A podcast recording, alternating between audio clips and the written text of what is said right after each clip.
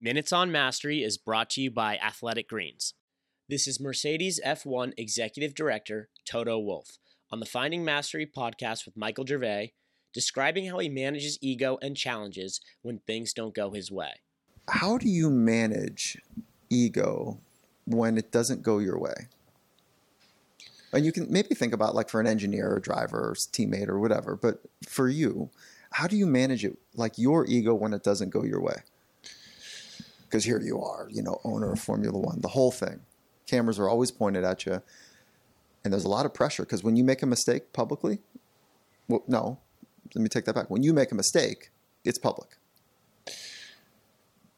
I don't think that there isn't single, there's a single answer to that. Yeah. Um, Damn it. How you cope, how you cope um, and how you behave in moments of failure.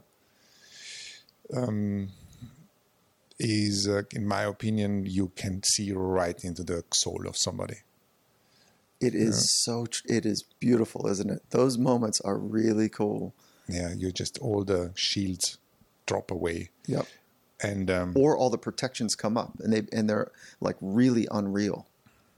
It's scary, I think, to be, I've been, have you been around people that have had the exact opposite?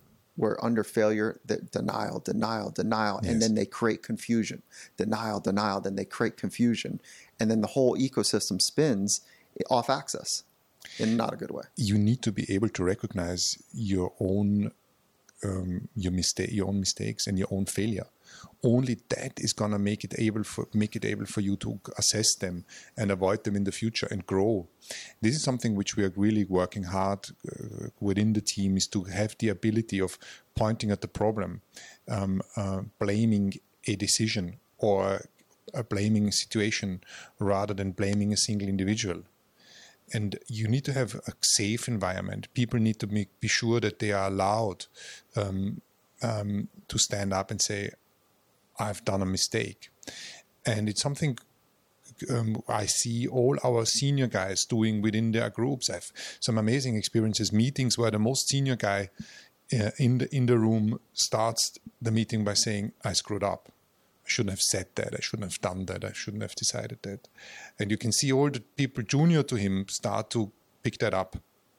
And you create a culture where you can really get rid of problems rather than hiding them. And we have a motto that is, see it, say it, fix it.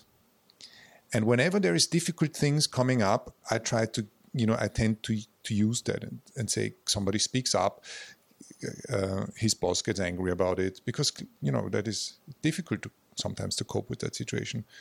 And then reminding yourself that it, it, this is part of Um, our mindset is, is good and helps. See it, say it, fix it. So encouraging people to be able to not only recognize it, but do something about it, right? Find solutions. Yes, recognize your own shortcomings. For the full Finding Mastery podcast, head over to finding mastery dot net or check us out on iTunes. And for a special offer from Athletic Greens, head to athletic greens dot com slash finding mastery.